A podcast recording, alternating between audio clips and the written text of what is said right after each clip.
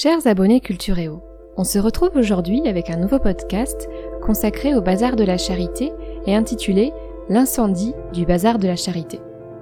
Comme d'habitude, ce podcast est la version audible de notre article disponible sur l'application. N'hésitez pas à y jeter un coup d'œil afin de découvrir nos illustrations et de tester vos connaissances au travers du quiz final. Bonne écoute! Le trois mai dix-huit cent quatre-vingt-dix-sept, tout commençait pourtant bien dans le bazar de la Charité. Les stands de vente étaient finement décorés et la dernière invention à la mode, le cinématographe, venait d'être installé. Rien ne laissait présager que de ce rendez-vous annuel de la haute société parisienne, il ne resterait qu'un tas de cendres parmi lesquelles les corps calcinés de plus de cent vingt-cinq personnes. Si la série Le Bazar de la Charité a ému beaucoup de Français, certains se sont demandé si cette fiction s'inspirait bien de faits réels, si une telle horreur avait vraiment pu exister, si les hommes avaient réellement poussé les femmes pour s'enfuir. Eh bien oui et non. Un peu de contexte, un rendez-vous incontournable. Le Bazar de la Charité est dans le Paris de la fin du dix-neuvième siècle une véritable institution pour la haute société parisienne composée de bourgeois et d'aristocrates. Elle est créée en dix-huit cent quatre-vingt-cinq de l'union de plusieurs œuvres de charité et autour de la figure du baron de Macau, député et figure emblématique de la bienfaisance dans le Paris des années dix-huit cent quatre-vingt-dix. Cette vente annuelle de charité a un principe simple: permettre à la bourgeoisie de Paris d'acheter des bibelots, des meubles et des objets d'art et reverser les fonds à des œuvres caritatives. En réalité, c'est surtout l'occasion pour ces femmes de banquiers et d'industriels de se montrer dans ce Paris du faste et de l'étiquette.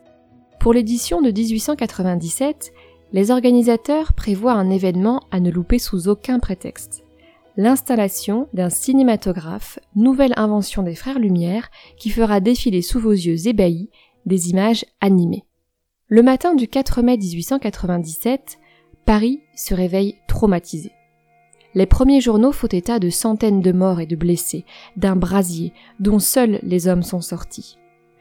Le désastre s'accompagne de l'horreur. On parle de corps calcinés et d'une femme en feu qui serait sortie du bazar pour mourir quelques secondes plus tard sur les pavés. Mais qu'a-t-il pu bien se passer pour qu'un tel désastre ait lieu ? Partie un. Au feu.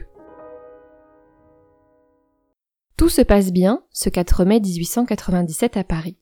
Comme tous les ans, le bazar de la Charité est un succès total et un soleil printanier vient éclairer la grande structure de bois en cette fin d'après-midi.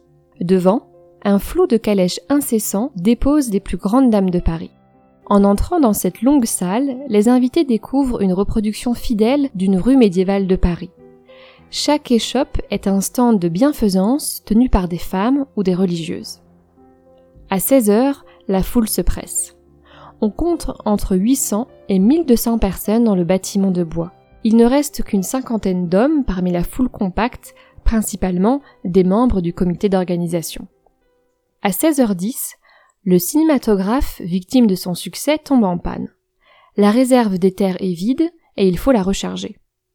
On fait sortir les visiteurs de la salle de projection et quand Monsieur Bellac demande à son assistant de la lumière, le malheureux n'ouvre pas le rideau, mais il craque une allumette. Les vapeurs d'éther s'embrasent en une demi-seconde. L'incendie a commencé, il est seize heures quinze. Les organisateurs décident d'évacuer le bâtiment dans le calme, mais quand un témoin hurle « Au feu !» et que les tentures du plafond commencent à se consumer, il est trop tard. Les invités perdent leur sang-froid et l'instinct de survie prend le dessus. Les deux portes sont rapidement coincées à cause des robes et du mouvement de panique.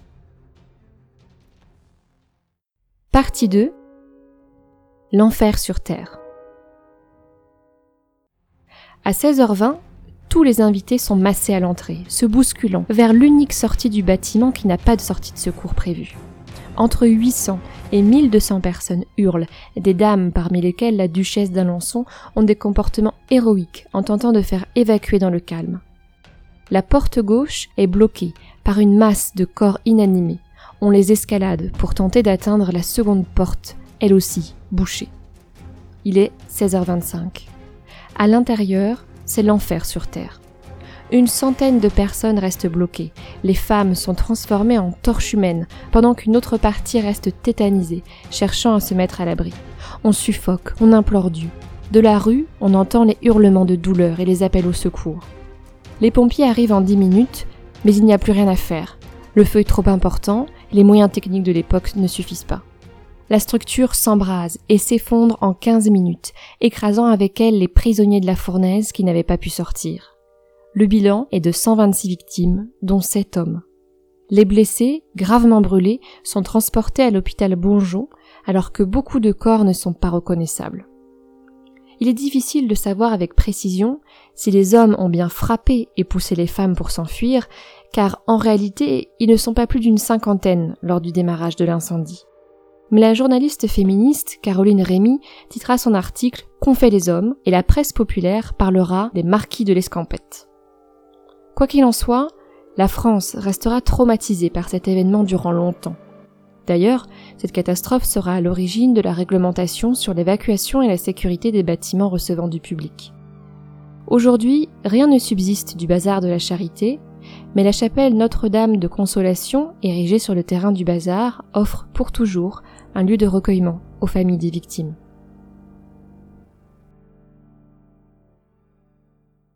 Voilà, c'est la fin de ce podcast. Nous espérons qu'il vous a plu.